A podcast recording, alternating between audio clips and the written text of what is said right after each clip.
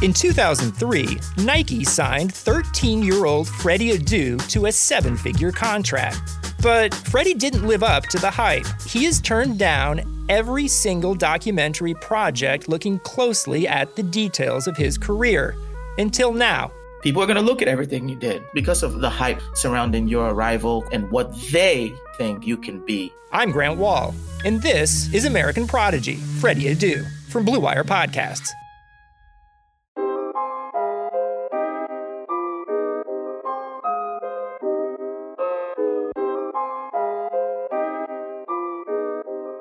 What up, everybody? This is Double G for the Fight Game Podcast, our Monday show. John and I are here talking about WCW Saturday Night and the Clash of the Champions that preceded it. So just a reminder, we won't have our normal show this week. Instead, we're going to have a special Thanksgiving show. We're going to, we pre-recorded some stuff, so we'll have a show then, but we're gonna spend some time with our families on Thanksgiving, so we won't record our AEW and NXT reviews. We'll figure out a way to kind of talk about some of the stuff, especially because of the build to Omega and Moxley. So also after this segment, you'll hear us talk for a little bit, but the last segment will be my interview with Keila Cash, who is Lady Wrestling X, as part of our content creator interview series. I've been following Keila just on Twitter and noticed some good stuff she's been doing. She's a unicorn in a sense, a woman who is covering wrestling. You don't see very many women, though you see way more women now who are doing podcasts or writing than before. So I really like that, and I wanted to talk to her because I think she has a very interesting perspective on the wrestling business.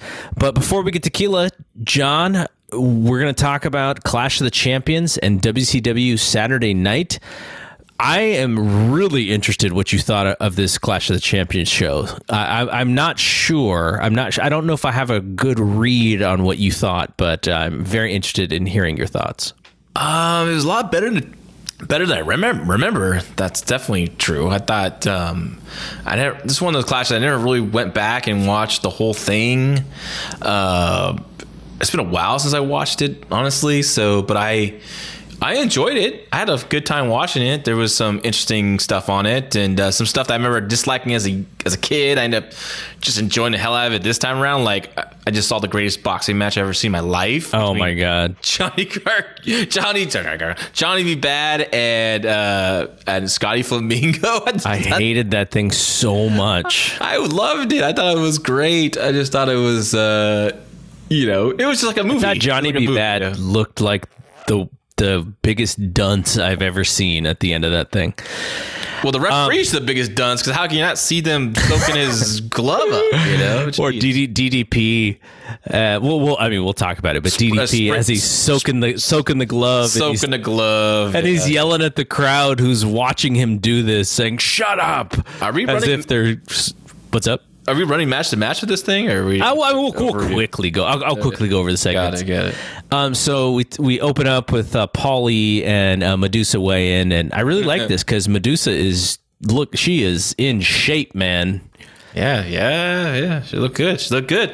Medusa's in shape. Paul E. not so much. The first match is really you start the show on a downer because you want to start with the great wrestling match, and instead they go heavy angle. I don't remember what happens after this, but I'm looking forward to Pillman, Brad Armstrong, and Pillman comes out, fakes an injury, doesn't want to have the match. That's kind of what happened with the last time when Armstrong was hurt right before Pillman turns heel, and then Pillman just nails him with the crutch. They start the match, and he wins very quickly. And I was like, I kind of wanted to see them have a really good match here, and we didn't get to see it. Yeah, me too, but it was still pretty hot. It was short. It was hot. The crowd was into it.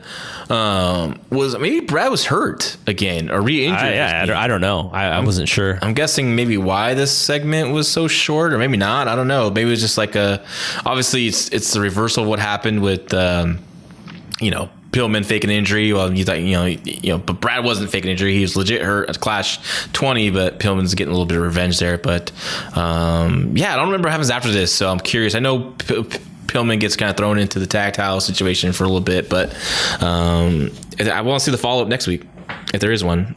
Then there's Eaton Anderson against Eric Watts and Kensuke Sasaki, and this was literally the Eric Watts show, though he was way off on his timing on some of this stuff in the beginning. He was trying to do a lot of this wacky stuff, running up to the turnbuckles and running around like a chicken with his head cut off. He had the happy feet going. But the whole match was there just for him to win with the STF. He taps out Beautiful Bobby. Well, I'm guessing the match is going to be longer, but Arn Anderson had a really bad knee. Mm-hmm. He was, God, man, he was struggling out there. It was an injury in a previous match with Watts, I think, where he had to kick. I was reading in the Observer, I think Meltzer said something like he had to catch him on a dive, or he had to catch, like, or something happened. It was mistimed, and Arn actually had to do something that changed the thing, and that's how he hurt himself. Yeah. That's unfortunate. I think they probably would have had more time over story and everything, but I mean, they could just simply put Michael P.S. Hayes in there. Mm-hmm. And Arn could have been at ringside. They could even mention the knee injury, and just he could at least interfered and did some stuff. But Arn didn't do anything. He just basically tagged in. I think choked on the ropes a couple of times, and that was about it. But crowd was into Eric Watts, though. I mean, we always bag on him, but the crowd's digging him. The next match was the boxing match that you talked about. Which, if there ever was a what is that? What is the website that does like the football follies version of wrestling? What is it, WrestleCrap? Or but there's like a Botchamania. Yeah. Oh my God! Like this is WrestleCrap or Botchamania segment because Vinny Vegas cuts. Oh yeah. Maybe the worst promo I've ever heard on. He forgets where they're at or something. Well, he's supposed to be the Las Vegas guy. Obviously, Las Vegas is great for boxing, so he's using this terrible accent. I've never heard a Las Vegas accent before, and just trying to name old boxers. He doesn't even know any casinos in Las Vegas. He's losing his his train of thought. Yeah. Oh, so bad. Like, I can't, like, this was like I'm assuming it was a pre-tape promo. They couldn't have, like, got a better take, or maybe this was a live promo, because holy crap, it was so awful. It was, and then the Don King, fake Don King, which I don't know who that was. Maybe, was that Pistol Pez? Yeah, I don't know. I couldn't tell. Yeah. Yeah, that's, okay, yes, this would be on the Botchamanias and the WrestleCraps, but not the match though. Damn it! I freaking love that. So when we do boxing matches, this is like the greatest boxing match of all time. This needs to be on the great Robert Silver's list of great boxing. Well, he's watching it because he's tweeting us about some of these matches, so he watched it for sure. We'll get him to send us a note. Yeah. Okay, so Johnny B. Badd, legitimate Gold Gloves boxer. They've mentioned that many times. He should have knocked Scotty Flamingo out in about 15 seconds. But, there's there's the stuff where he knocks him down and then they bring him back up and they're waking him up and come on, Scotty. And so they get him in the corner after he's taken a beating and they put water in his glove, which I've never seen before. My thought was, if they put water in his glove, it's going to be so hard for him to throw a punch because the glove's going to be so heavy.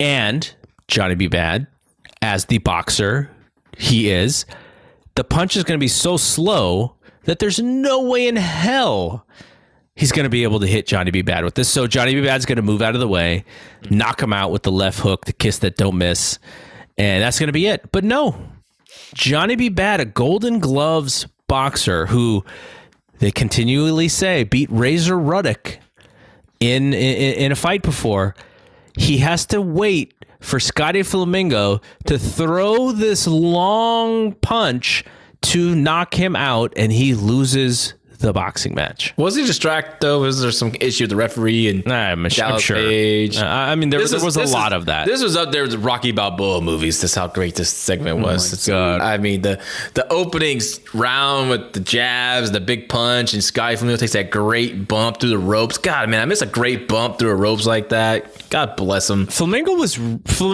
good. He was. I mean, awesome. he can't box to save his life. But no, he was good as in the role that he was in. I thought he was really fun, but the whole thing, I just didn't like it at all. I miss a heel just taking that bump like that out of the ropes. I just don't see it anymore. So I was like, I popped big for that. I was entertained. I used to hate. I remember like, oh man, I don't want to see a boxing match. I want to see a wrestling match. You know, like as a kid. So, I was happy with this. Okay, so then we had another segment that was kind of mind-boggling to me.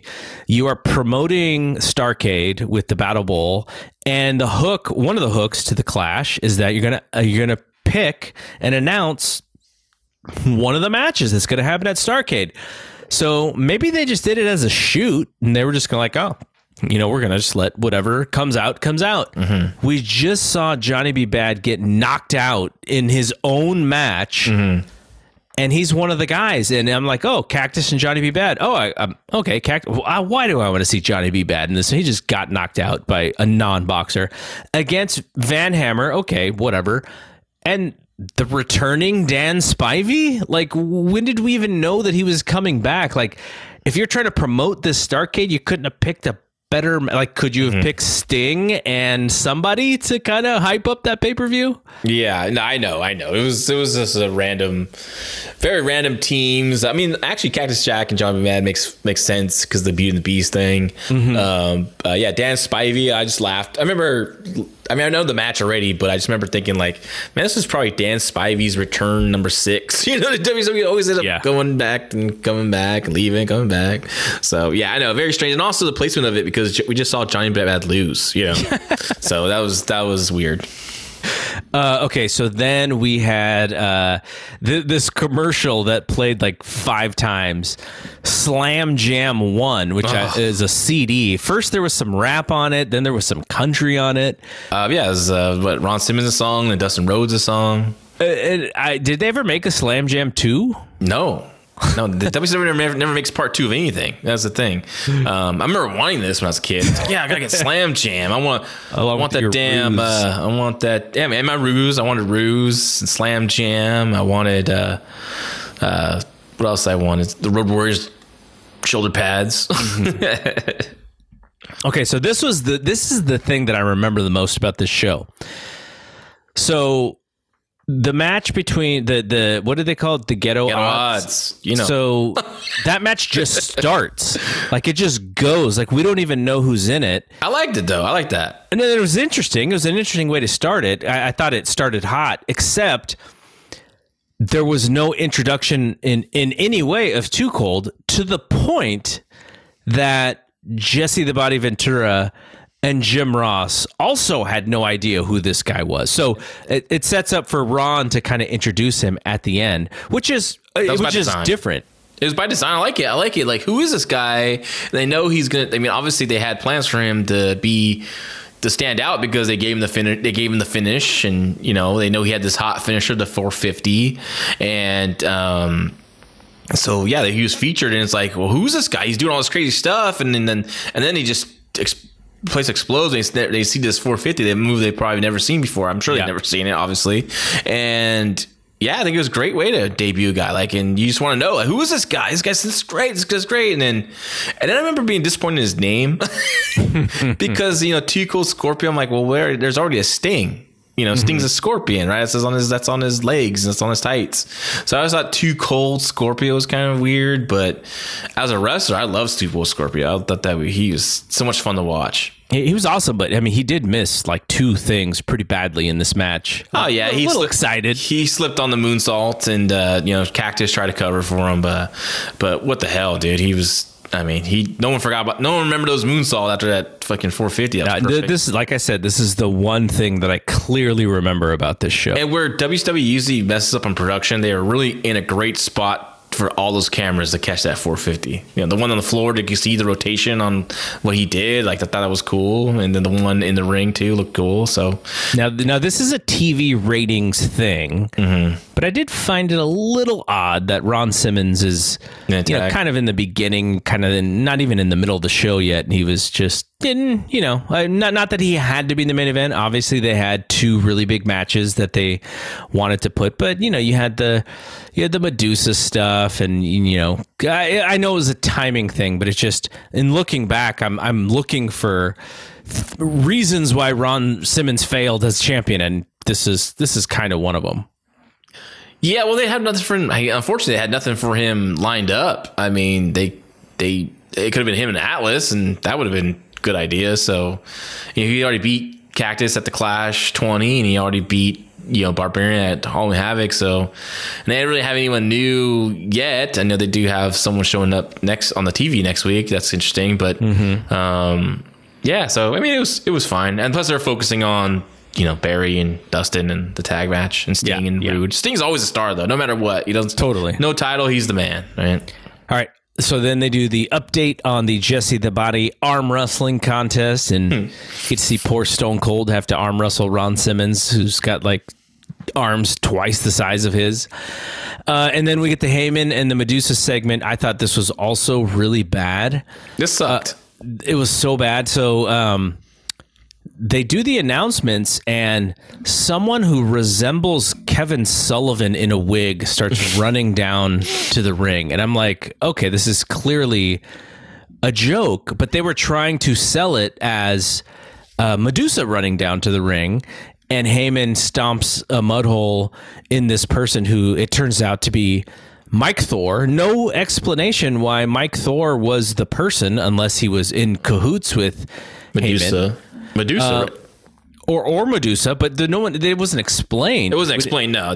I mean, just me putting it all together was after Mike Thor was embarrassed by, you know, the public workout by Paulie Dangerously when they kind of got beat up by the Dangerous Liars members, and this was his revenge. But I think they messed up. I don't think they were supposed to see his entrance. So you don't see that's what Meltzer wrote in the Observer. Okay. Something about the Chiron. The Chiron was supposed to cover everything, and then it didn't.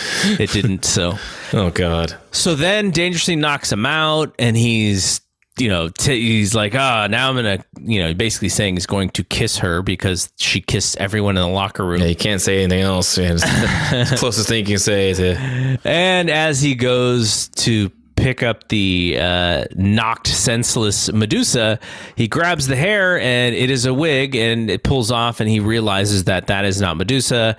She sneaks in. P.S. Hayes sees Medusa come in. He takes a powder. He's out of there. Heyman has to have the worst peripheral vision in the history of wrestling. He cannot tell that she's behind him. And then she takes a couple strikes at him. He runs away. He goes all the way back. She brings him back. And then he runs away again, and she gets some strikes in. She hits him. She hits P.S. Hayes, and somehow, after all is said and done, this is a draw. So what stupid. The hell? I know. It's so dumb. I don't know why. I mean, this is Paulie's last appearance, right? Is it? I don't know. I haven't watched ahead at all. I don't think he does anything after this. I thought this was the last time I saw him. I remember that. I remember him being gone. But it should have been simple. She should have came out. She should have been hot. She should have been kicking his ass. She hits the ropes to do something big to him. But then Michael Hayes trips her up. So that's when Paulie takes advantage. Then she makes a freaking comeback. Maybe she even kicks freaking. Maybe, you know, Paulie's. Or Michael Hayes is holding her for Paulie to do something. Of course, you know, she gets out. Paulie hits her. Paulie hits Michael Hayes with the telephone. He takes a bump. She gives him a big roundhouse kiss, knocks him out, and pins him. What the hell? Like, how freaking dumb is to go to the draw? I don't understand. And just a waste to end up being a hot thing they had going, and it didn't. The finale was just a blah blah blah blah. Yeah, no, it was like it was a letdown. Like, if you wanted to see Heyman get his comeuppance, you didn't. If you wanted to see Medusa get her comeuppance, she didn't. And so it was just like, yeah. And why in the hell is Heyman not selling for her? Yeah, she was. I mean, I think she had to hit him legit a couple times for him to do something. If I was her, I would have just punched him right in the face because, like, he wasn't selling shit. I think those knees got him. I think, you know what? I think this is what Paul Heyman tells Brock. You know what I used to, when I wrestled Medusa, I didn't sell for shit. You ain't selling for this person. Brock's like, okay, great, Paul. Okay, so the next thing is the Sting and Rude match, 20-minute time limit. You got three judges, Zbyszko, Matsuda, and Oli. They don't tell us exactly how scoring works. So in boxing, we know it's a 10-9, you know, a 10 must. Yeah. The UFC has not started yet. So, you know, there's no UFC that they could actually reference. They just say that there's judges there, and you know, if it's a draw, they're going to score it. So the problem I had two problems with this match. One, they put the time on the clock. I mean, they put the time on the thing, so you know that it's either going really long or it's going to a draw, like immediately, because they don't do that for any other match that you ever watched. Telegraphed it. They telegraphed it. Right. And maybe you know, to an extent, maybe they wanted to sell the thing like, oh, you know, that's why we have these judges. Totally. Like, I wasn't too frustrated with that, but because they did that, you know, it's a long match.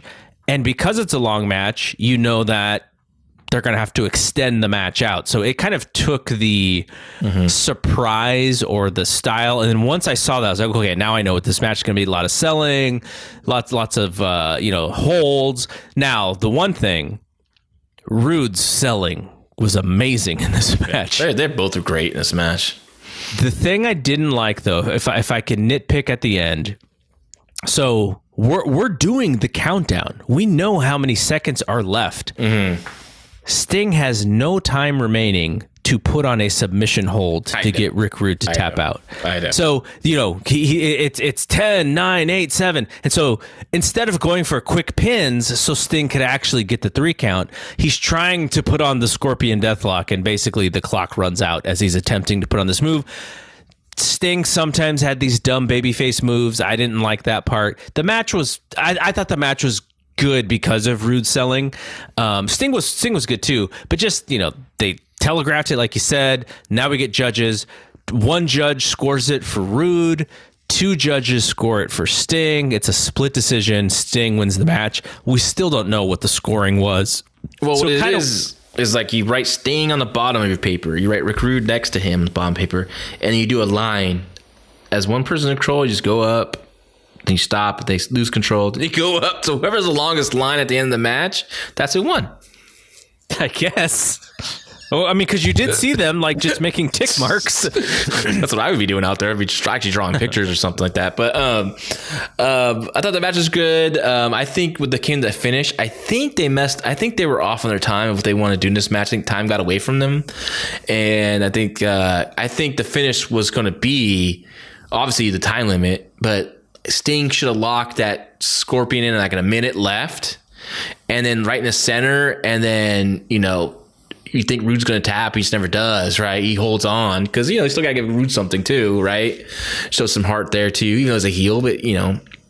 And this is a way for them to get out of Rude not being pinned or, you know, losing, which I think is stupid because he's still the U.S. champion, you know. I think it's okay, but whatever. And it would have been better if they would explain the whole reasons for the judges, like, oh, we want to make sure there's a winner, you know, like, or at least when they talked about the tournament in the beginning, they could have said, like, in the semifinals and finals, we're going to have judges, you know, but, you know, that stuff like that, I think they should have done. But I really think this kind of like came after the fact, right? I think once they booked the match, and maybe Rude didn't feel like jobbing. Hey, I'm going to be wrestling, because he was scheduled to wrestle Ron Simmons at Starrcade. So maybe he's like, I don't want to lose when I'm having a world title match in the next pay-per-view.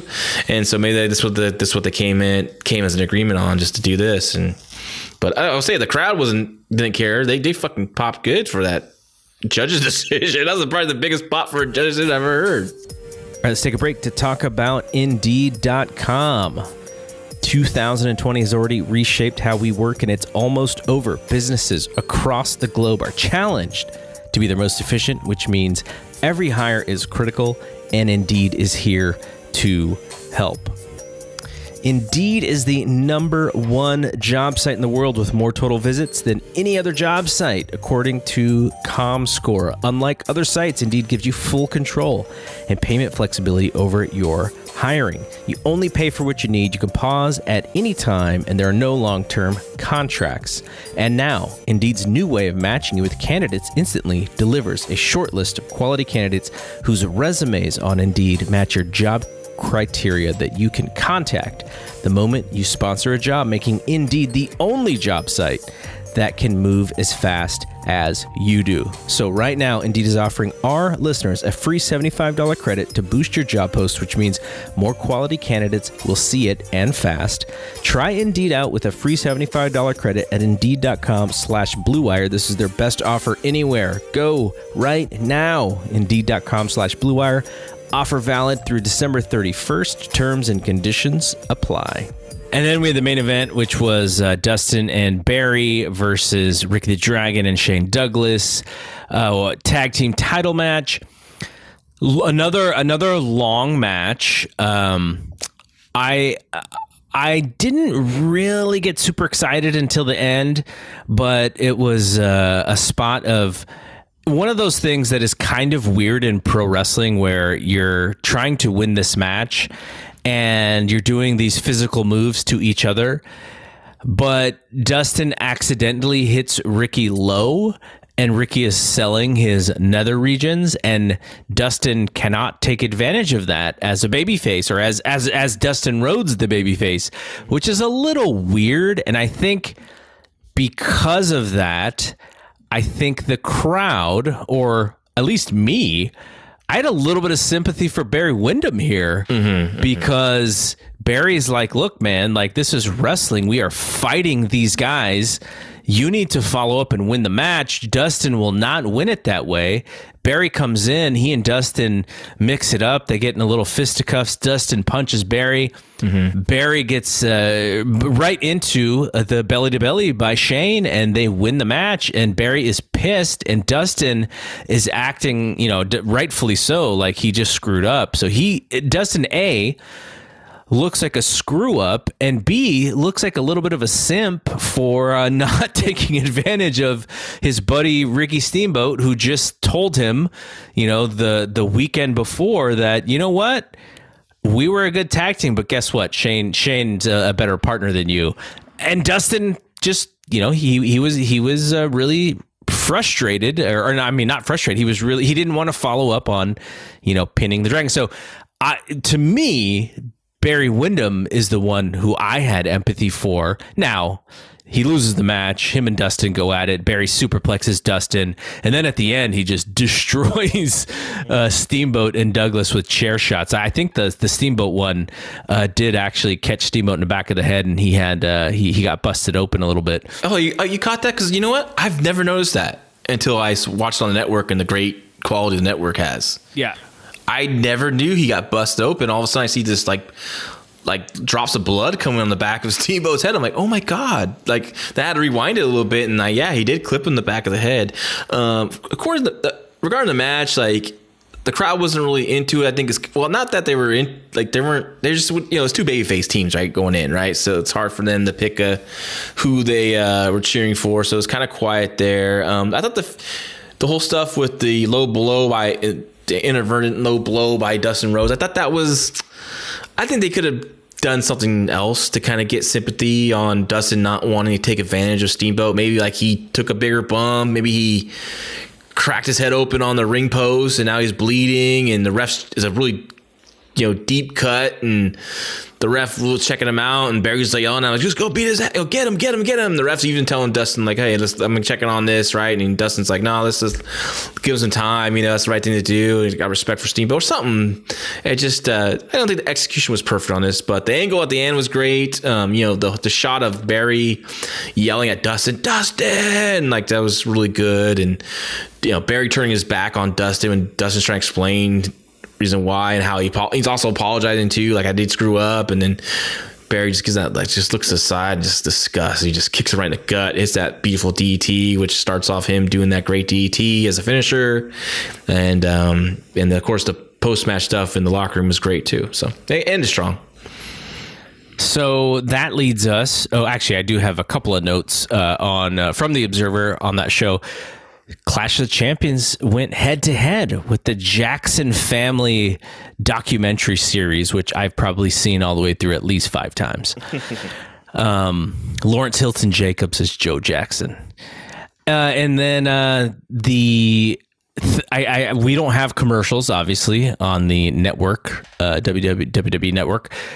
But according to Dave, the first commercial break for this match, there was a commercial of WCW Magazine saying, if you want the complete story of the Rhodes and Wyndham breakup, go buy WCW Magazine. So they gave away the finish before the match was over. That classic WCW. Wow. Amazing. Those are the only notes. So let's quickly get to this WCW Saturday Night, which was a shorter one. And also next week's is like an hour or under. So we're back to the 2 hours or maybe a little less. I know some stuff is getting cut out, which I think is why we're getting shorter shows. Because I think they're like cutting stuff out that we don't, we're not sure of. Yeah. I may have to look at, someone's got to have like some recaps of these shows online to see what. The Observer would have a rundown, right?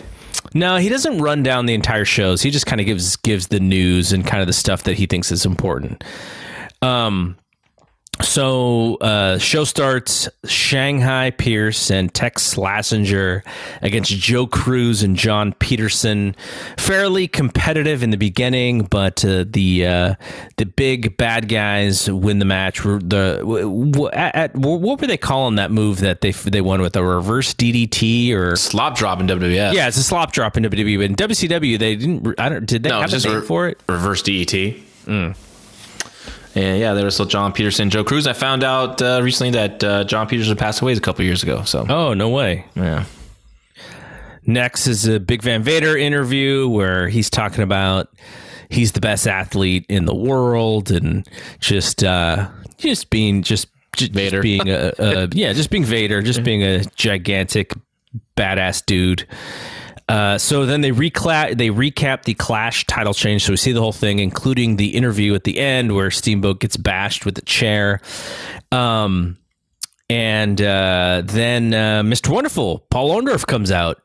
It's kind of cool seeing Paul. Hadn't seen him in quite a while. I'm trying to think of, he would have left WWF in 87. Oh, 88, I think. Early 88, right? Yeah, 88. Yeah. Then he goes to WCW, and he's there for on and off for a little while. Just like the spring and summer of 90. By the fall, he was gone. So, yeah, so it'd be, another 2 years. So we hadn't seen Paul on a national scale in a while. He had gone to... Smoky Mountain. Yeah, okay. When did UWF was after this? 90. No, UWF was in 90. Okay. The Herb Abrams stuff. Yeah. So he did that. And remember, he was the rumors that he was dead for a while. No one knew where he was at. Remember, like, I don't know if you remember that, but there's like a lot of the magazines. There's rumor that, Paul Orndorff was dead. Anyways, he comes back for WCW in 90. So he's not dead, obviously. And then, he did the UWF, the Herb Abrams stuff for a little bit. I don't think he was there long. I think he finally figured out what was going to happen there. And then, he did Smoky Mountain, and they even referenced that in the promo. Well, a little bit. Ron Garvin, right? Yeah, he's feuding with Ron Garvin. One of the earlier programs was Ron Garvin and Paul Orndorff feuding over Paul Orndorff's ring robe. I think Garvin took it and stole it and was wearing it and mocking Paul Orndorff with it or something like that. So, but it was kind of funny. Like, it was like, I think it was like a thing for Jim Cornette, right? A little. But they never plugged Smoky Mountain, though. They just said it, and then Orndorff blew it off. He's like, okay, I'm not going to talk about that. I'm going to talk about me. He's there for business, right? He's there to make some business and set up his match with Ron Simmons next week.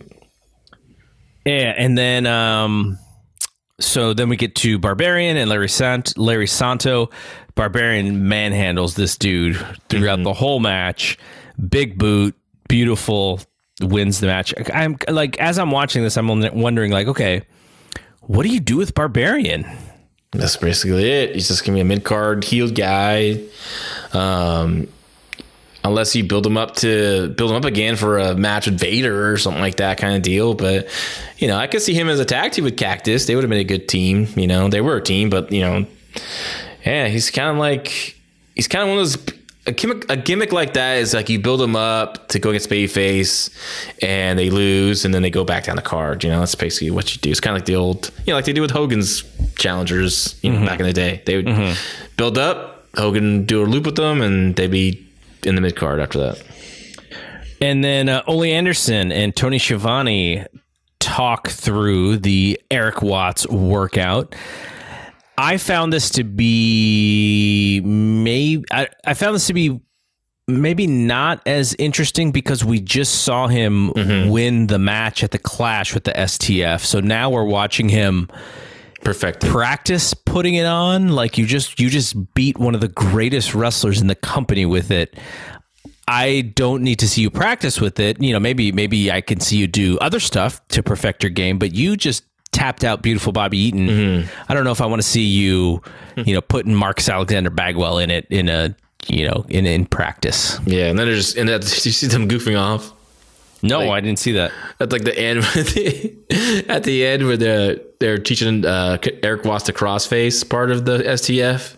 He has him in the crossface, and he's like just twinkles Bagwell's nose. He gets like a little pinch, you know, just fucking around these guys. Like, pretty funny. Kensuke Sasaki against Bob Cook, and we get the beautiful judo throw finisher again. He hit it really well this time, so that was awesome. Yeah, and before we continue on, I told you I had a little surprise for you. Yeah. I reached out to Bob Cook on Facebook Messenger, and I got some quotes from him. Oh, wow. I asked him some questions. I did some investigating journalism. You proud of me? What did Bob have to say? Yeah. Oh, yeah. I can't wait. Well, I asked him about the Battle of the Underdog segment. Yeah. And this is what he said. He says he didn't know whose idea it was, but it was Dusty Rhodes who booked him to win over Joey Maggs. The reason for the Battle of the Underdog was to do something different. I felt bad about my match with Joey Maggs because I hurt him in the very first move. So it took away from what could have been done. There's a funny story before the match. Before the show, Dusty had a big meeting with all the guys surrounding the ring at center stage, laying out the plans for the evening, and he says, "We're going to shake things up tonight, and Bobby Cook is going to get upset." I stood up and said, "But Dusty, I don't want to win." And Dusty says, "Sit down and shut up, Bobby. You're going to win." Everyone there roared her laughter. Then he says, "Funny thing about that night as well is I went to an NXT house show a couple years ago." Bob lives in Florida, so it was probably one of the Coca Loops ones. And he saw Terry Taylor, who he hadn't seen in 25 years. He's like, "I didn't think he would remember me, and I mentioned that to him." Taylor laughed and said, "Bob, I would never forget anyone who didn't want to win on TV." I asked him about how it was working for Bill Watts. He says, "Awesome. Because of Bill, he's the one who started the whole best punch in the business gimmick. Crap for me. He had me try and teach Eric Watts how to punch and got me booked on house shows working with Eric. So yes, Bill was very cool from my point of view." Then I asked him about the various job guys because, you know, John Peterson, who that's how I found out he passed away a couple years ago. Eden Weston, who won the second Battle of the Underdog match. Chris Sullivan, and also Larry Santa, who we just saw get his ass handed to him by the Barbarian. And he said about all the guys, he's all great guys. So John Peterson was trained by Jerry Gray, who Florida guy, talented job guy, Mid-South guy, and unfortunately passed away a few years ago. John, Chris Sullivan, and Ian and myself were travel partners. John Peterson and Ian Weston lived in Florida, and Chris Sullivan lived in Georgia. John, Ian, and myself would pick up Chris on the way to wherever we were going. Ian was green, but he was wacky and a kooky kind of guy, one of those quiet guys you're a little leery of. So he was trained by the great Malenko. He was nice but strange. Larry Santo was a great guy, but they never traveled together. So there you go from Bob Cook. Wow. Right. Amazing that you have Bob Cook, who we are watching on television, on your Facebook. Well, I told you he's my favorite job guy of all time. Yeah. I just went up to him at Cauliflower about, I guess, probably 4 or 5 years ago now, and he was sitting there by himself at one of the tables for the banquet, and I just wanted to talk to him and say I appreciate his work and everything. He was like, you're just joking because I always lost all the time. And I was like, and I even mentioned the story. I told him the story at Qualify. I don't know if he remembered it, but like I told him again, like, you know, about the Battle of Underdogs, you know, Tom Castor and I, you know, we would talk about jobbers all the time because we love the jobbers. We love them. We always wondered, they weren't jobbers, those are preliminary stars. Yeah. And we wonder what they were doing. What shows are they on, you know? And then I told him like, oh, my favorite was Bob Cook. And then I think Tom was like, do you remember he won on TV? Like, so, and, you know, so it was, I shared that story and he decided he got a really good kick out of it. So yeah, it's pretty cool. I thought that was a little treat for the audience listening. No, it's awesome. Okay. So we get a pretty cool match. I think this was actually supposed to be Sting and Nikita, but instead it's Sting and Van Hammer against Rick Rude and Cactus. The match doesn't last very long because actually what they're building is the Thanksgiving. There's a Thanksgiving show where all these guys are in, what is it, like a Thunderdome tag match or something? The old Thunderdome from Halloween Havoc 89, the big cage that, you know, goes over the ring and So Tony Atlas and Barbarian run in. Fans are super hot for this thing. Simmons runs in, Big Van Vader runs in, Vader splashes on Sting, which sets up what's going to happen later. But, you know, this is one of those times where you and I are talking where we're like, man, how, you know, why can't we go to the Omni or where, you know, wherever they have these shows, because they set up a super hot match and the crowd was going nuts for it. Yeah, this match is great. I really like this match a lot. A lot of fun, fast paced. And if you know, I don't know if you caught the Sting when he came out, the crowd's just hot, right? They're just going crazy for him and Van Hammer. And he looks at Sting and looks at Rick Rude and he goes, "Let's start hot." No, I didn't see that. And so they just go right to it. The big punches, right? Boom, boom. Him and Rude always had that great chemistry together. So they started hot and they never put the brakes on. It was like even in the heat on Van Hammer, it was just constant motion, constant action. This is like peak. I mean, this is like classic Bill Watts booking, which he probably got from Eddie Graham. I'm sure he learned this from him, where there's multiple things happening in multiple angles and storylines that kind of come together. I liked Ron Simmons brawling in this. It looks so natural and real, like he really wanted to kill these guys. And there's, you know, his shirt's getting ripped and pulled out and all that. And then here comes Vader taking advantage of Rick Rude, who hits like, he must have hit the Rude Awakening, I'm guessing. I didn't see what he hit. I was trying to see, but he did something. And even Jim Ross mentions, Sting's down. And Vader takes advantage of Sting being laid out and hits that big splash on the top. And just, this was really good stuff. No, it was awesome, and it's just sad that I couldn't watch the match that they were. I know. Maybe I wish they would tape. I wonder if they even tape those Omni cards. I know they used to, and they wanted to show something, but I don't know if they ever just always brought a camera. If they did and they have it, God, I would love to see that stuff. So Ron Simmons is hot. He and Van Hammer have an interview after this segment. Van Hammer gets to talk. So we didn't see a music video of his. He actually got to talk. And then the next thing is they recap the boxing match, which I think you are kind of facetious in your love for this, but I fast forwarded. Yeah. My quote here, my note here was why, because I just watched it. And so then there's a Vader interview, and Sting is getting a little bit of revenge here. Sting brings out a 2x4 and he hits Vader with the 2x4, but Vader, I don't know if the timing was off or something, but Vader like can see this 2x4 coming from a mile away, and he just kind of gives Sting the part of his body where he wants Sting to hit it. And I'm going to say this because he's not with us anymore, so I can, because he can't kill me. But I think Steamboat had bigger balls than Vader.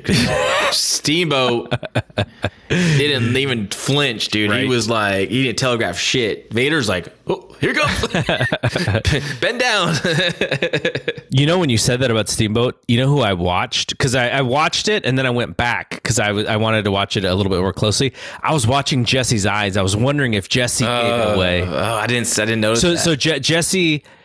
He's so focused on Steamboat, and for like a second, his eyes change slight direction, but then he goes right back to Steamboat, and then he moves out of the way. Now we gotta go back and see Douglas's reaction. This is like JFK assassination. Yeah, back into the left. This is a Pruder tape here. Yeah. Okay, so then, so Dustin comes out for the match because Dustin and Vader have a King of the Cable semifinal match, and Harley is pissed. He's like, you know what? This, you know, how can Vader fight? Like, he just got, you know, hit with this 2x4, and Watts. I'm generally okay with this Bill Watts stuff, but this one was a little bit too much for me. Watts comes out and basically tells Harley to just shut the F up. Match is going to happen. And guess what, Harley? You're crying right now, and you're also going to be banned. So Harley's so pissed. And then Vader, we have no idea. Like, Vader could be throwing up blood at this point. We don't know. And he's like, and guess what? We're going to start the count right now. So tell Big Van Vader he's got 10 seconds or Dustin's going to win. They start the count. Well, and Bill Watts' defense. Now, he's reacting to what Vader took advantage of Sting, right, earlier. So this is like his comeuppance, you know, a little bit. Like, hey, man, you guys. Okay, but Vader wasn't the first guy to interrupt that match. He was just the cleanup hitter there. He's like, oh. There's a little bit of a dead animal there. I'm gonna go grab it. I didn't really see that as a negative, but the only negative part I had about this match, and it was a good match, it's just the beginning of it because Vader comes out selling the shot, mm-hmm. right? Mm-hmm. But then he's like, "I'm the man. I feel no pain." But then he's like, I don't know if you forgot he got hit with the board because he was fine. He just being Vader, no pain and no fear. Yeah, he just went into that mode, dude. He's gotten that mode and just like he blocked it out. Well, maybe that was the case. So the other thing about this is that they had judges again. So like you said, the semifinal matches had the judges. And they had the same three from the Clash. JR almost forgets that there's going to be judges. And as they're talking about the match, he's like, oh, by the way, I'm so sorry. I should have told you that there are judges for this match. So I kind of liked it because it was kind of chaotic with the Harley Race, the mm-hmm. Bill Watts stuff. So that makes sense. That was cool. I like it. It felt organic and real there. Thankfully, these judges did not have anything to do with this match because Vader hits the splash from the middle rope to pin. The fans were so hot anytime mm-hmm. Dustin had any sort of possible comeback or, gave them any sort of hope whatsoever. They were so into it, but Vader won the match, and he and Sting at Starrcade, King of Cable. I will always say this. WCW missed a boat on a Dustin challenge of Vader for the world title in 93, which Dustin having Dusty in his corner, and of course Harley Race will be in Vader's corner. And I think Dustin would have been good, just a quick transitional champion, right? Or a short-term champion, like a Tommy Rich deal, and just have him win it in a big memorable moment, and then he could probably lose it soon, or maybe lose it to someone else. Maybe Rude could get it. Maybe that's how Rude gets it. I just always thought these two had just chemistry in the ring together, and it's a natural story. You have the rivals of the longtime legendary rival of Dusty Rhodes and Harley Race, and their history with the world title, and then now his son's Dusty's son's wrestling, and now Harley has his protege that's wrestling. And he's a champion just like he was. I just think it was a perfect recipe for a memorable moment in wrestling if they would have done it, but never got it. All right. Well, that is our review of WCW Saturday Night. And we're going to take a quick break, and then we will play my interview with Keila Cash, who is also Lady Wrestling X on Twitter. Football is back in full swing. You might not be at a game this year, but you can still be in on the action at BetOnline. BetOnline is going the extra mile to make sure you can get in on every possible chance to win this season. From game spreads and totals to team, player, and coaching props, BetOnline gives you more options to wager than anywhere else. You can get in on their season opening bonuses today and start off wagering on wins, division, and championship futures all day, every day. Head to BetOnline today and take advantage of all the great sign-up bonuses. Don't forget to use promo code BLUEWIRE at betonline.ag. That's BLUEWIRE, all in one word. BetOnline, your online sportsbook experts.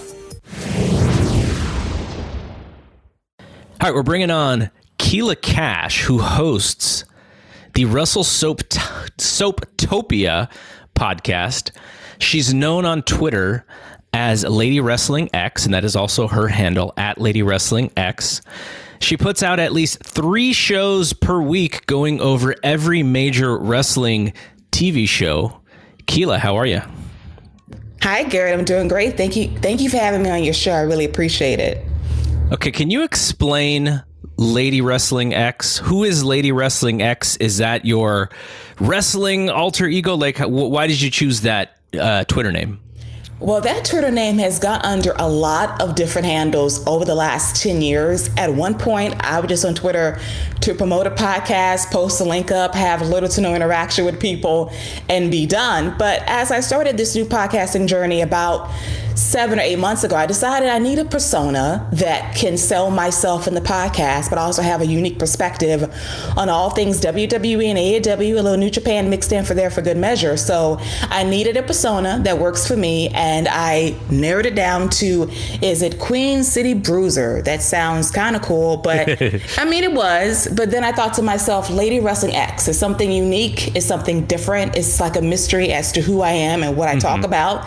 And being very sarcastic on my timeline is a way to kind of get my message across. And you come to my actual show to get like the actual perspective in a serious, but at the same time, kind of funny way at the same time to kind of get your full perspective on all things wrestling. So now the title, though you talk about, I think you do 3 different shows a week, all under the Wrestle Soap Topia banner. What is Wrestle Soap Topia? It's a love letter to wrestling and soap operas, the 2 things that kind of dominated my childhood growing up. Soap operas came first to me back in 1992 with my grandmother, who I miss very much, but we always got together around 2 o'clock to watch Another World, Days of Our Lives, and then General Hospital. And then I just brought in my perspective on a whole lot of soaps, from Passions, All My Children, One Life to Live, As the World Turns, Y&R, Young and the Restless. So I was really a super soap opera fan as a kid. Bought the magazines, watched the Daytime Emmy Awards, watched the Soap Opera Awards. That was my thing.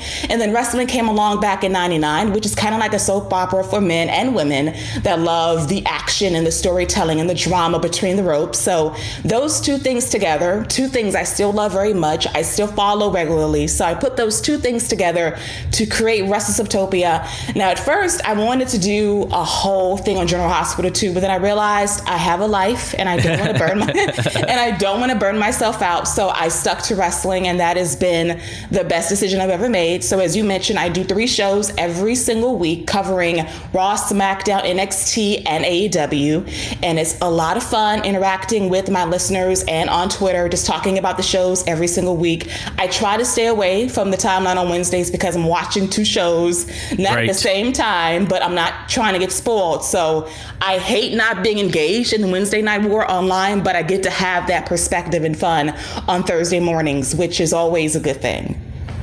So explain how you stay on top of that schedule, because I stepped away from Raw last year sometime, and then I stepped away from SmackDown soon thereafter.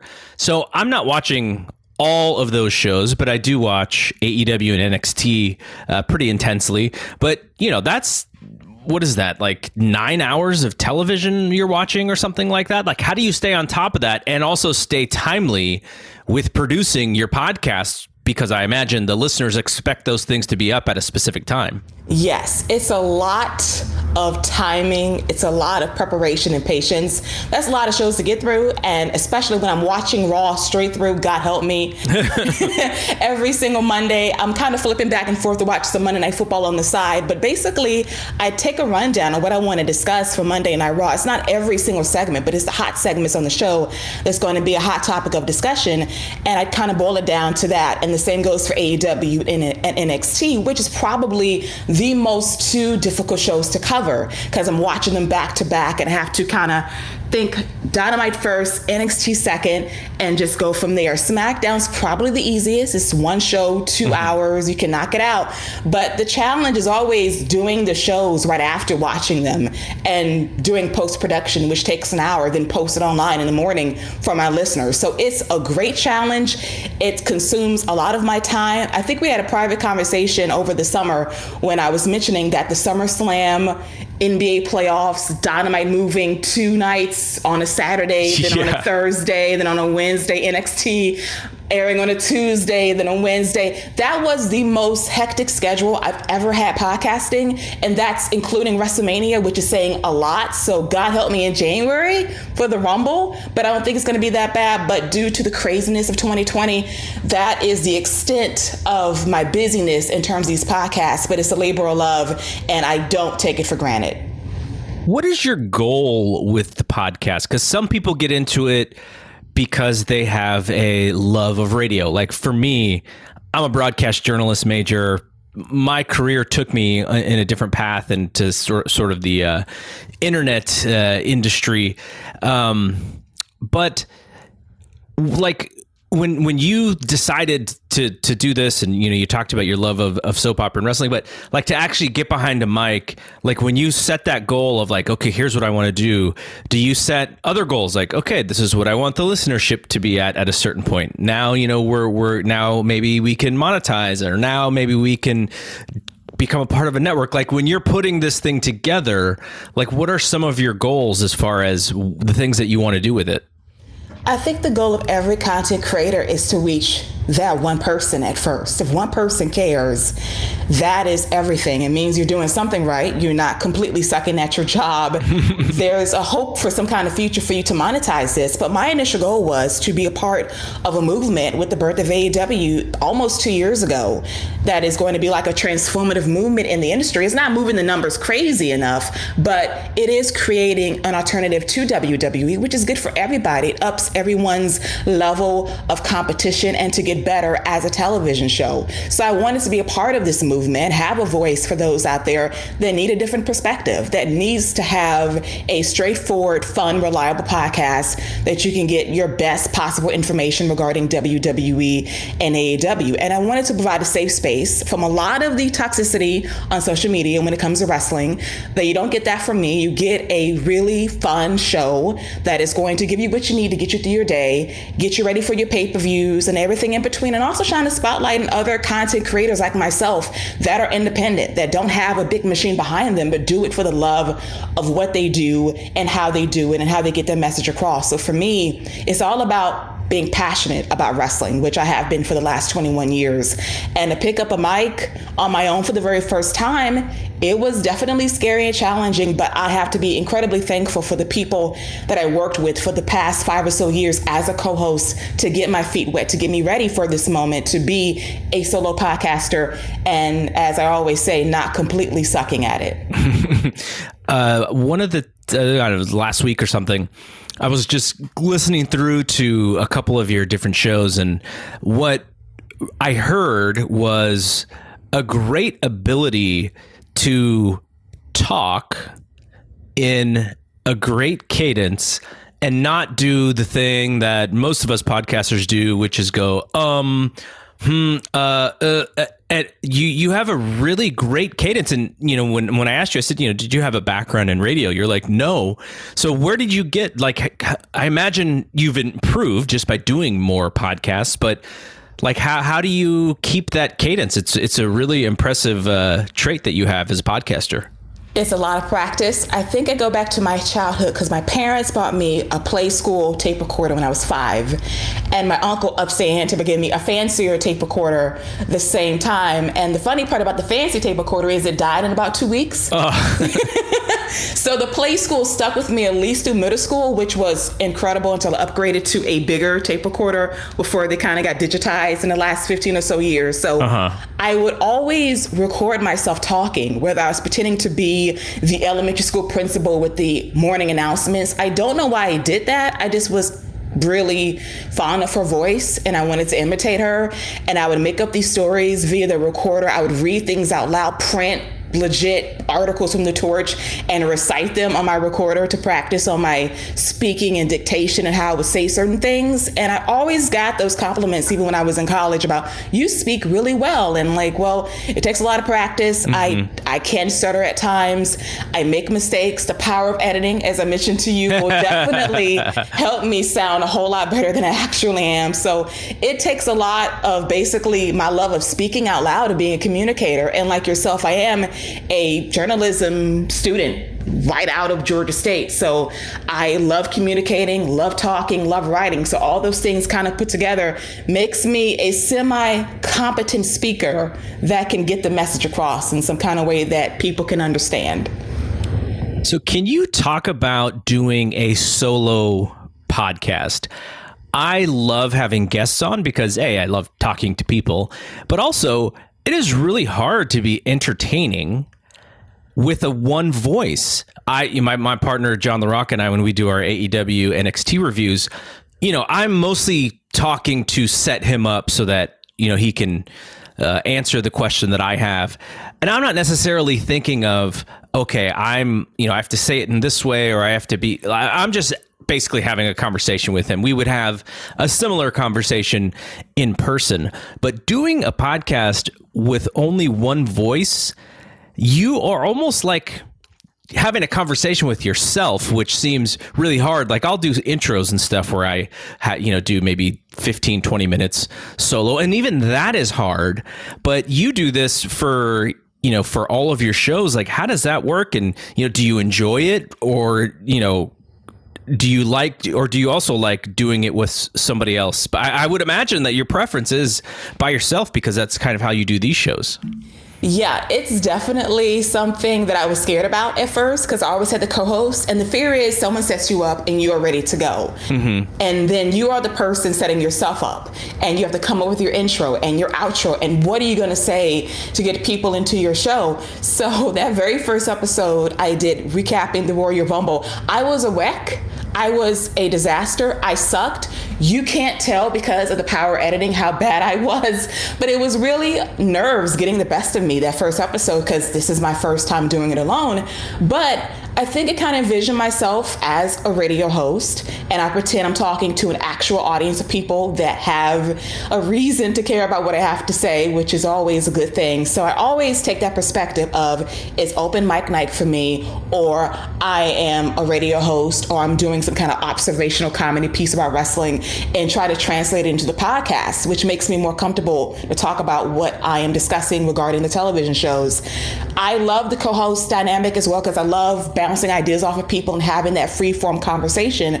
But as a solo co-host, it does help when you're just the one editing your stuff, mm-hmm. and you're focusing on yourself and you're not worrying about two people. And I do have to give credit to my prior co-hosts for doing that double duty for themselves and for myself. I never had any hands in editing until this year, in terms of doing the audio and the music and the cutting and just getting rid of the stuff that sounds like crap to give a somewhat pristine presentation for the listeners out there. So I have learned a lot being a solo podcaster, but it's a lot of fun. It can rack your brain sometimes, but the end result is always something I'm proud of. So let's talk about your background as far as being a wrestling fan.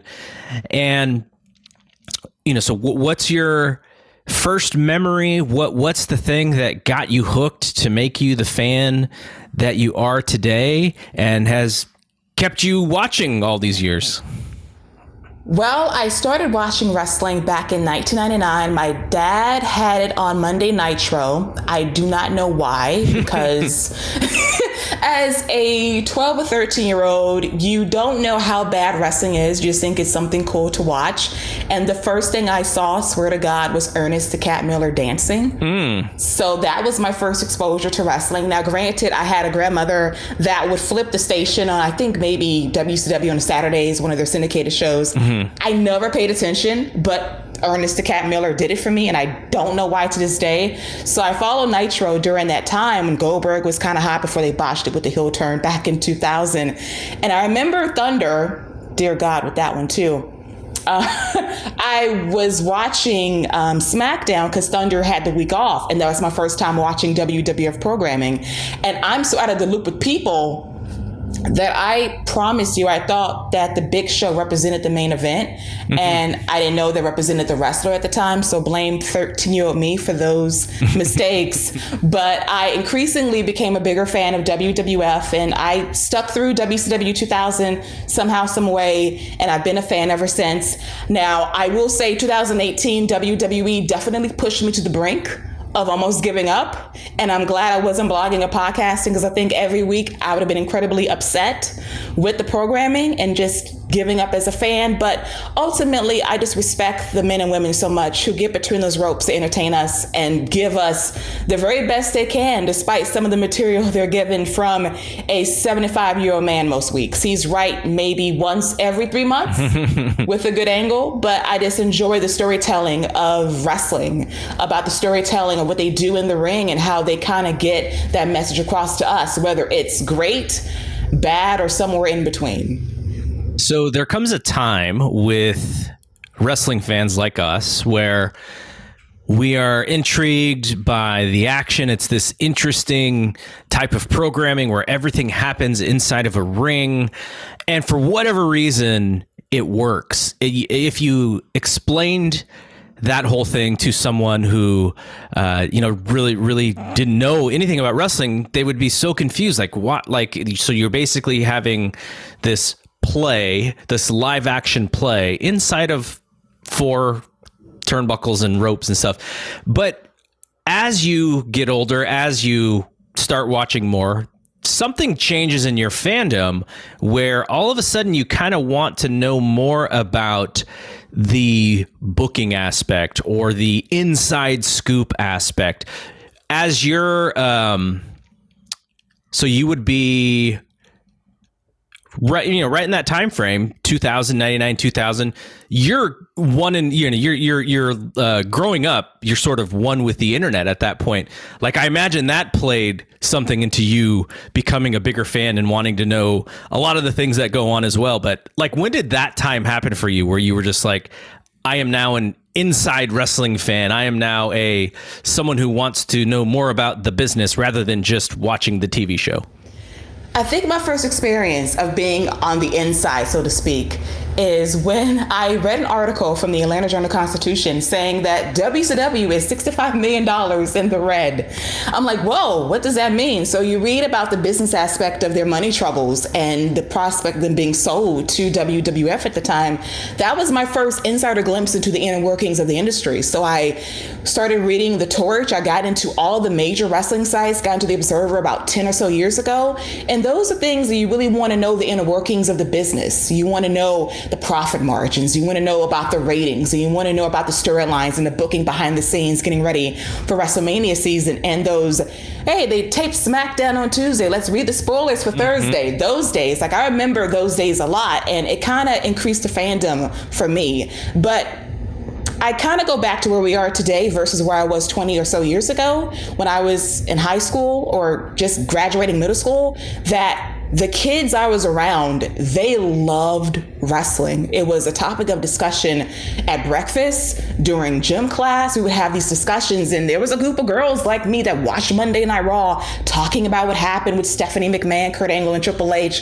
Those were the things we talked about. And it's kind of crazy today, those conversations happen on Twitter and not in person. So I have the flip coin of having both of those experiences growing up and being an adult now, talking about it and interacting on Facebook and Twitter about these issues in wrestling. So it's a nice way to say it was hot then. It can be hot now on social media, but in the mainstream, you're not going to have those water cooler conversations you had 20 or so years ago. I snapped up the magazines. I read up every article. That's cool, but I don't think that same fervor is there as it was then.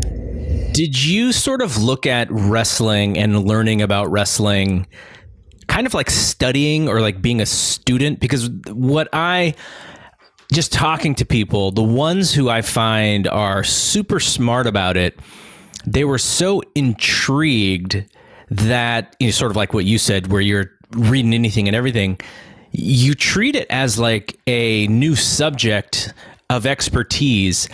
And a lot of the people who are really, really into wrestling and who I would consider to know a lot or be smart about wrestling, the one thing that sort of matches in every story is that fervor for learning. It was almost like, you know, like a subject in school, like, oh, the wrestling business is this way different thing, and it is so foreign to any other thing that I actually have an understanding of, and I just want to learn it. Like, did you find that that's kind of how you did it? Just had to just know more and more and more and more and more and more and more, because it was intriguing and so different.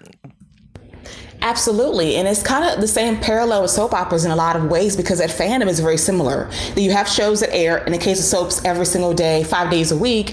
And in the case of WWE, maybe 2 times a week with Raw and SmackDown, you add NXT 3 days a week. So you have this fandom of, you have these characters that you invest in, and fans that love both that can cross-sectionate. For me, it's like an experience of, well, this is working, this isn't working, and then we all kind of argue and complain about it. And we have these issues where we're trying to figure out what's right, what's wrong. And as you look at the talent, you can kind of spot certain things that you would do in these situations, that you can kind of scream at your television saying, you should be doing this and not that. And I think over time, it just becomes where you just have this sixth sense of spotting things the company cannot see. And you always try to dig deeper to find out if you're completely insane or if you're kind of right, or they're missing the boat. And we can say that for a lot of stars over the past 10 or so years. And I kind of bring that back to soaps. You see how characters are being presented. They're playing a part on television, but the writing, it kind of dictates the flow of the storylines on these shows. And if it's not working, fans can spot it, and they do have a voice to dictate whether or not this person should have a job in a lot of cases.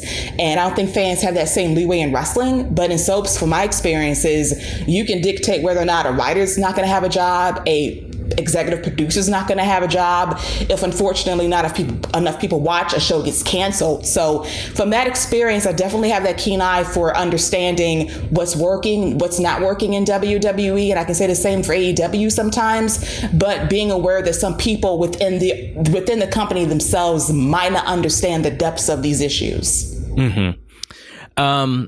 Do you follow, you mentioned soap operas. I imagine that your the way that you follow soap operas is just as passionate as wrestling, or maybe even more. Are there other subjects, sports, movies, culture, TV? What else are you following really closely? Right now, it's kind of a quiet season because everything's kind of like on chill due to the pandemic. A lot of shows not being produced at the moment.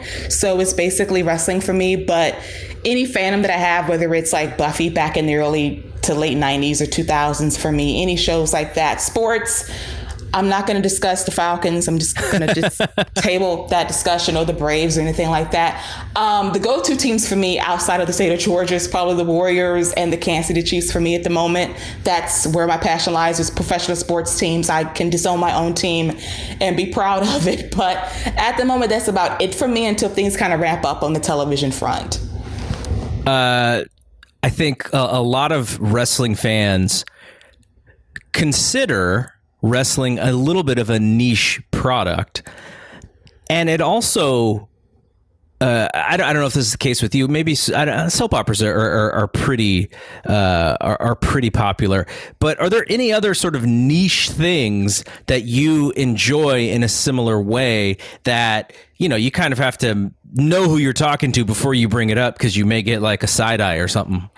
Definitely Japanese anime. You definitely have to find the right person or crowd to talk to that can relate to what you're talking about. It's a very niche subject. If you're trying to start a podcast, be very mindful of that, because you have to be very focused on a specific passion that you have. And that's the kind of thing with podcasting. You have to be very specific of what you're talking about, because you're not going to get an explosion of listeners due to your subject matter. Wrestling, fortunately, it's a lot of it. It's a huge market for wrestling, which is cool. But for like Japanese Japanese anime, not so much. I love Sailor Moon. That was my anime growing up. That was my Japanese anime soap opera. 5 days a week, running home from elementary school to catch like the last 20 minutes of the show. That was my dedication as a kid. So that's my niche, Japanese anime, that I can talk to a select amount of people about. Would I do a podcast on it? Possibly, because it does kind of cross with wrestling in a lot of ways. It would be like cool to do like this special event around Sailor Moon, because a lot of female wrestling fans love it. But at the same time, it's like not this super popular thing that's going to really get people buzzing in a lot of ways. Sure. But you know, the niche thing, because it is a smaller fan base, at times that also means that it's a more passionate fan base. And so, for instance, I have a friend who's been on this show before, and I did multiple shows with him back in the day. He is able to basically have his career doing Dragon Ball videos on YouTube. Like, that is legitimately his career. Bought a house, that whole thing. So even though it is niche, there, if you do it in a big enough way, I do think that there is a fan base there that you know, just is waiting for stuff like that. I mean, I don't know how many Sailor Moon podcasts or YouTube channels there are out there, but you know, just because it is niche doesn't mean that you can't actually, you know, make it big. I definitely agree. That was going to be under the WrestleTopia umbrella at first, and then it was like, oh wow, this is a big undertaking. But it's something I definitely will reconsider in the future, because there is a niche audience within the wrestling community that watches that show and is really dedicated and passionate about it. So that's like a dream, to have some of the biggest stars in the industry that have that fandom, have that discussion. That's one of my dreams now, to have like a multi-part series discussing the 5 seasons, which one is the best, which one is the worst. I think you can all agree season 4 is the worst, but I just would love to have that. And now that I actually get to see more people come out and be Sailor Moon fans, that's kind of cool for me to actually explore that in the near future. All right, back to wrestling here. Who is your favorite wrestler of all time and why? Oh my gosh, a very tough question. It's a toss-up between The Rock and Shawn Michaels for me, because that was the era I kind of grew up in. The Shawn Michaels second half of his career after the layoff of 4 years is probably my second act I've ever seen in wrestling. The performances he had the last 7-8 years of his career were truly incredible. But The Rock was that guy in 2000 that carried that company when Stone Cold was out of action. He was the star, and he was finally breaking through into Hollywood at that time. But that was the star power for me back in the early 2000s, and Shawn Michaels just being a complete pro's pro in the ring, especially in 2002 through 2010, was that experience for me as a fan. And I will also give that nod to Chris Jericho for always evolving. And for me, he's a chameleon that can do it all and will continue to do so until it's like 100 years old, honestly. Yeah, he's still going pretty strong there. Okay, so when it comes to shows, live shows, are you someone who enjoys going to live shows, or are you someone who would rather watch it on TV? Like, what's your jam as far as watching wrestling? If it's in my hometown, I would definitely go, but I have a very love-hate relationship with human beings. So, and I mean that affectionately with humans, but I do enjoy the at-home experience, because you do get to kind of catch some of the things that you don't see on television a lot, of, you don't see in person a lot of the times. But for me, being from Atlanta, I think for like the last 3 or 4 years, our crowds have gotten a lot better, because I used to despise the hometown crowds every time they came to Raw, SmackDown, because they were dead and they were like lifeless, with good reason. But sometimes I was furious with them, like, get excited, this is actually a good show. That's why we have not had WrestleMania since, because you suck as a crowd. But WrestleMania 27? Yeah, we have been punished for the last 9.5 years because of WrestleMania 27. Did you go to that show? I did not go to that show, and thank God I did not go to that show in hindsight. But I would love to go to whatever next WrestleMania they pick at the nice big Mercedes-Benz Stadium. It's been built just for WrestleMania since 2017, so I would love to go to that one. But it's a mix mixture of, I love meeting different people that are fans, but at the same time, I do like being at home and just watching it just for the atmospheric perspective at home to see if they completely suck or they're doing a good job and getting the product over. Mm-hmm. Okay, so if you think back to maybe your favorite live show, would that be a house show, like a WWE house show, or were there other pay-per-views that you may have gone to see? I'd probably say when Edge won the Rumble in 2010 at the Phillips Arena was my favorite experience as a fan, because we kind of knew he was coming back because you checked the calendar of his injury, like, oh, okay, it's time for a surprise. So I loved that moment being in the building that particular night 10 years ago, and that was probably one of the rare occasions the crowd was pretty hyped for a major event. So that was probably one of my favorite memories from being a part of a live crowd. But the NXT shows at Center Stage are pretty cool too, when they would do the house show circuits. Mm-hmm. Couple of years, and they started touring outside of Florida. That was pretty fun too. Very intimate, a very kind of NXT Takeover light event to get them ready for those takeovers when they were going to New York for those 3 or 4 years in a row. So that was a nice warm up to see that up close and personal. So out of the shows that you cover, obviously the big Wednesday night fervor about AEW versus NXT, Where do you sit? Like, do you watch these shows and do you cover them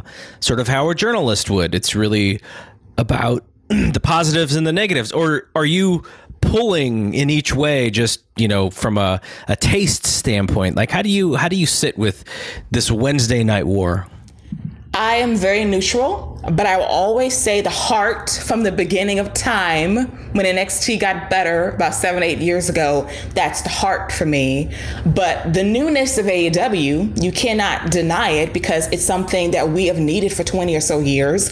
That's what I watch first. That's the reason the podcast exists. It's because of AEW to give competition to WWE in a good way. And I just think it's healthy competition. But I think we realize now in a perfect world, these shows would do better on 2 separate nights to grow the industry as a whole, that there are 250,000 people fighting to watch one show over the other once a week. And I would prefer NXT to move to Tuesdays or Thursdays to have that 250,000 people watch your show and then focus on making your show better to what it was back in the network days.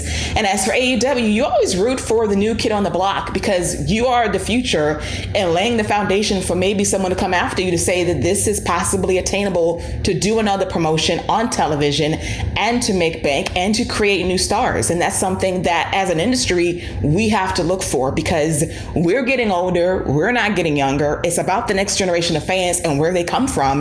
And it's cool that AEW is trying to attract a younger fan base, attract women, attract couples, attract diversity, and to try to broaden a base that is hungry for something different and fresh. And NXT was that for a very long time. But when you're trying to compete and that's your only goal, it does kind of water down what makes you special, even though the takeovers and what they did prior to the switch to the USA Network, that will always remain true blue, the best eras of NXT. Mm-hmm. And I think they would be much better served on a different night. Yeah, it's almost they're kind of like the show that gets thrown to the wolves just for competition's sake. And it would be great to see outside of that battle, if they did go on a separate night, they could kind of own that and maybe make decisions to improve their show that didn't have to do with taking down the other one. Okay, so I have a little section of this when I talk to folks like yourself as a podcaster about the quarantine. This is a time that none of us have ever lived before where we're pretty much stuck at home all the time. And what is a tip or two that you could tell the audience about how you've sort of stayed sane during this quarantine where naturally human beings, you know, we kind of congregate towards crowds and groups or, you know, small groups or each other. But now, you know, we're at a place where it's really hard to do that. Like, how have you stayed sane during this time? It has not been easy. It has been probably the most difficult time of my life because this quarantine hits me very personally. I did lose a friend to COVID earlier this year. So that definitely took me on an emotional roller coaster of being at home, being depressed, being isolated from your loved ones, and just dealing with your own pain at the exact same time. But I will say my advice is just stay calm. There will be a sense of normalcy. We don't know when it's going to be, but just occupy yourself with things that you love to do, whether it's binge watching your favorite TV shows, reading a book, listening to music. Watching wrestling has been a great outlet for me. This podcast I have been doing has been a true lifesaver to my sanity. A lot of meditation, a lot of just self-reflection of what you've experienced this year, because you have a lot to tell your friends and grandkids or kids someday about this crazy year. But just find things that you love to do and improvise. And always, if you're not doing okay, tell someone. Mm-hmm. That's always important. Just reach out to someone if you need to talk to someone. Message them, call them, do something, because you're not in this alone. But I think it's important for us to realize things will get better. It sucks right now. I think we all had to adjust during this time. I know I had with this show that I'm doing. You have these big ambitions, these big ideas, but at the same time, you have to kind of downsize and be more realistic, but not lose your love for what you're doing. So it's definitely my advice. Stay calm, stay steady. Find things you love to do on the side, whether it's drawing or reading or writing. Just find an outlet that you can just express yourself freely. And as I said, if you need help, don't be afraid to reach out to someone. Yeah, in a weird way, the pandemic has kind of forced me to be more creative with this show. I mean, we have more time in the house, so you know, when you have more time, when you're not doing any specific thing, you know, you start thinking about different ways. Oh, you know, and so I started finding myself thinking more and more and more about this show and about podcasting in general. And so, in like a weird way, like the pandemic has actually helped this show. And it's maybe the one positive out of the pandemic for me is that it did allow me to kind of build this thing a little bit more. But, you know, I really kind of echo what you said, which is, you know, find something, because if you can come out of this pandemic with a new skill, which you don't have to, or a new love or a new passion, I think that would be a good way to reflect back. Oh yeah, remember that time when we were all stuck? You know, it was so terrible, but at least it allowed me to do this. And I think that's the way that I'm at least going to try to remember it. Obviously, there's going to be lots of different memories, but that's the way that I'm going to try to think about it. You know, for in a positive perspective, I guess. Yeah, I definitely agree. This podcast for me has been a godsend this year. I was actually supposed to start it in October, the first episode of Dynamite on TNT, and it didn't pan out that way. So I guess the universe was saying, well, you're going to do it in January, and guess what? A pandemic's going to hit in March, and that's going to, it's going to fuck everything up. So it's going to destroy your entire idea of doing all of these shows, and you're going to be depressed for a while, and it's going to suck, but you have this podcast, and you have great co-hosts that can jump in at a moment's notice to give you some levity and some light, and you can find some joy for what you do. So I have grown to love it more despite what's happening this year, yeah, which will be a very unforgettable year. But I guess it was meant to be to do it during a pandemic, because who saw this coming? Yeah, yeah, totally. Surely not the president. But so one other question I have that's related to the quarantine. When it comes to, you mentioned this, you already mentioned, you know, whether it's a book or a movie or whatever, can you give me one of each that you can recommend of late? Maybe you're reading more or whatever, but if you have a book, a movie or a show, a podcast that you may have listened to, or a new album, could you give a recommendation for all four of those? Okay. So for the movie, I think the first month or so of quarantine was like the worst, but the one movie that softened my heart, that can be very hard as ice sometimes, was actually Bumblebee, the best Transformers movie of all time. With noted thespian John Cena in the supporting role. That's a great movie. It's a great escape for 2 hours. It makes you think the world is less shitty for 2 hours. It's a great remembrance of, oh, things were good like a year or so ago, and look at it now, but it's a great way to forget. I recommend that movie. I saw a lot of people talk about it during quarantine season, so that's my go-to movie if you need a distraction.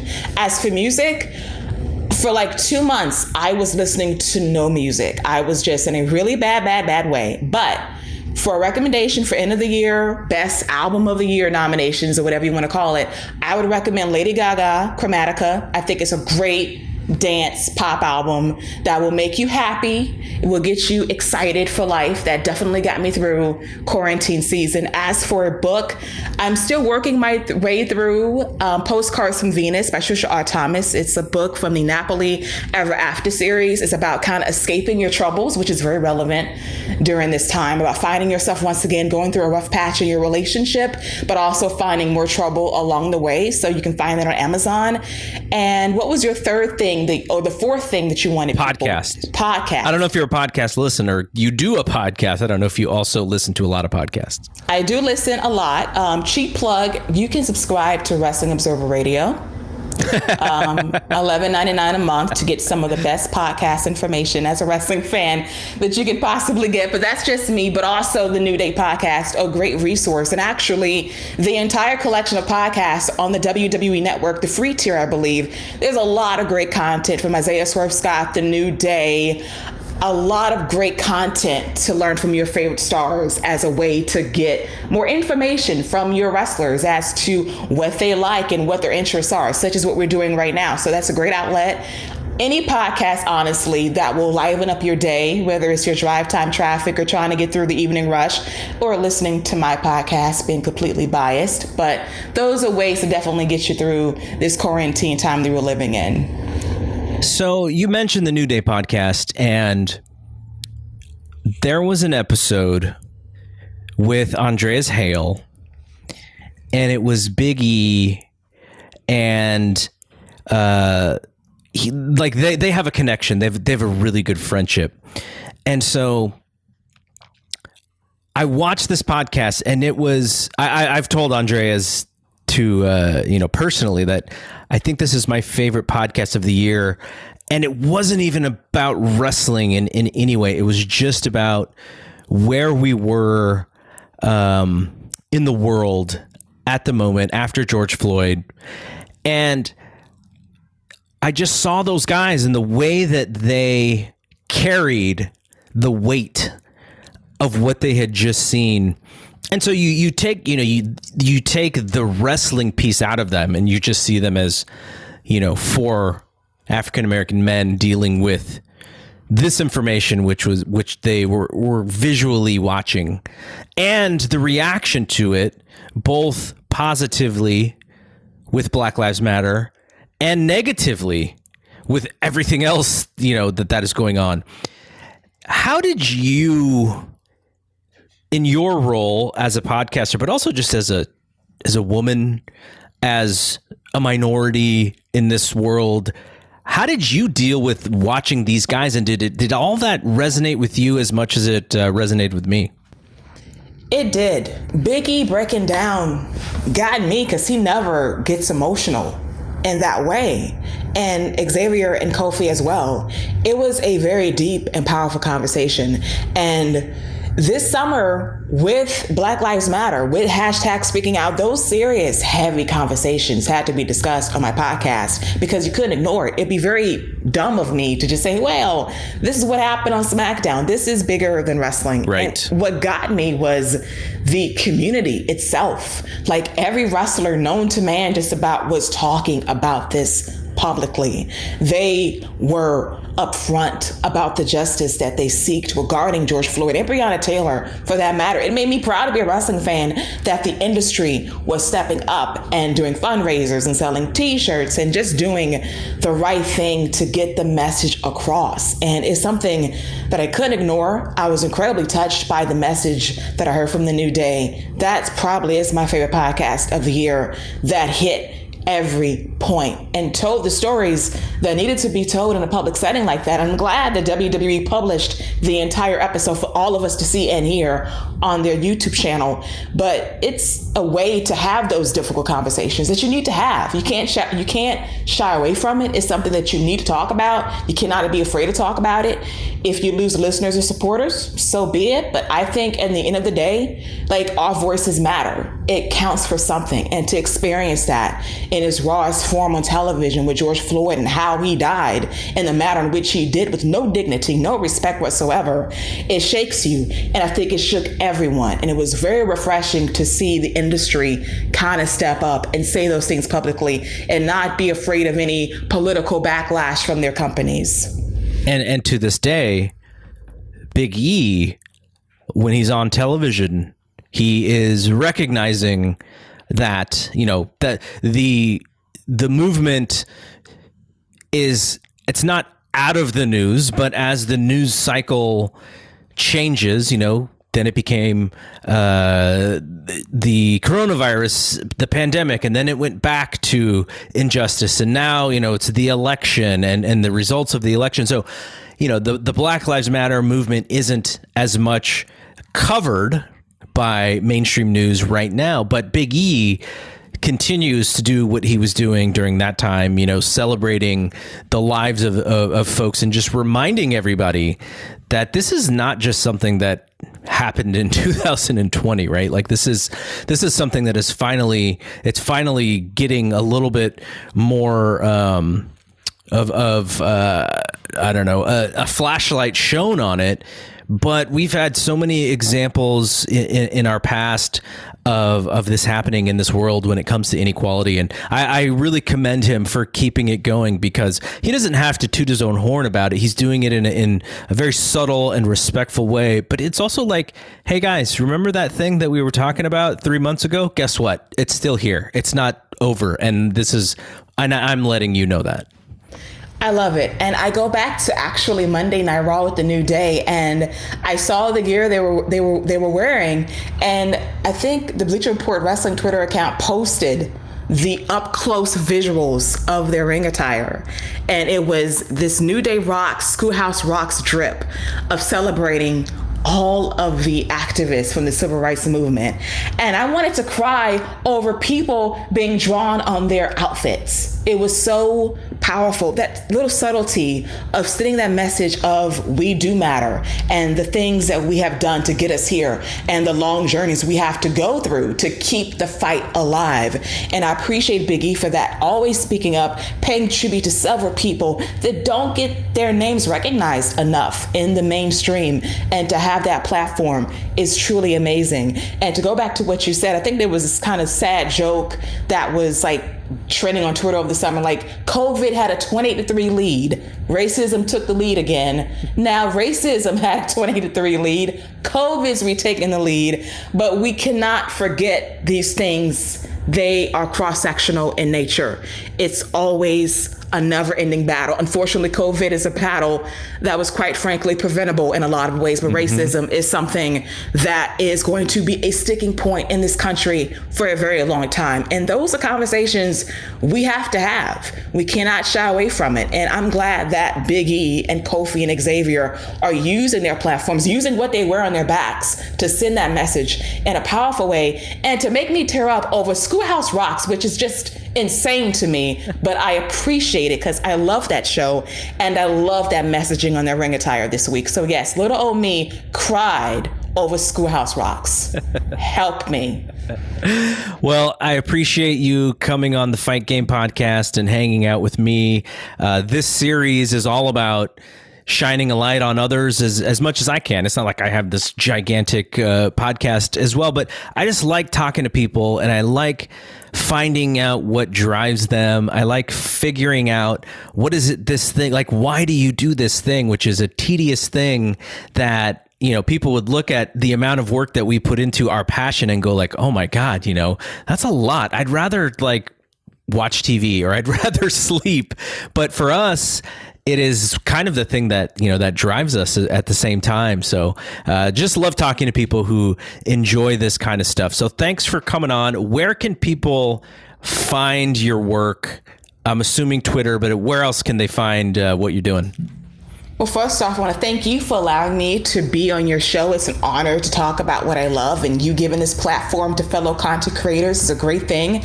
Uplifting each other and sending this message of like, we're in this together and we're we're fighting together to get our message across and to have fun while doing it and just having a love for what we do, which is super important. But you can find me on social media at Lady Wrestling X on Twitter and on Instagram at WrestlingSubtopia. There you can find me basically posting little clips of the episodes before you get to hear them in their entirety, a little sampler of what you can get from the full episode if you check it out 3 days a week on all of your favorite podcast directories, Apple Podcasts, Spotify, all the places. I'm everywhere. And thank you once again for having me on your show, Garrett. It was truly a pleasure. Absolutely. Go check out Keila's page, her podcast.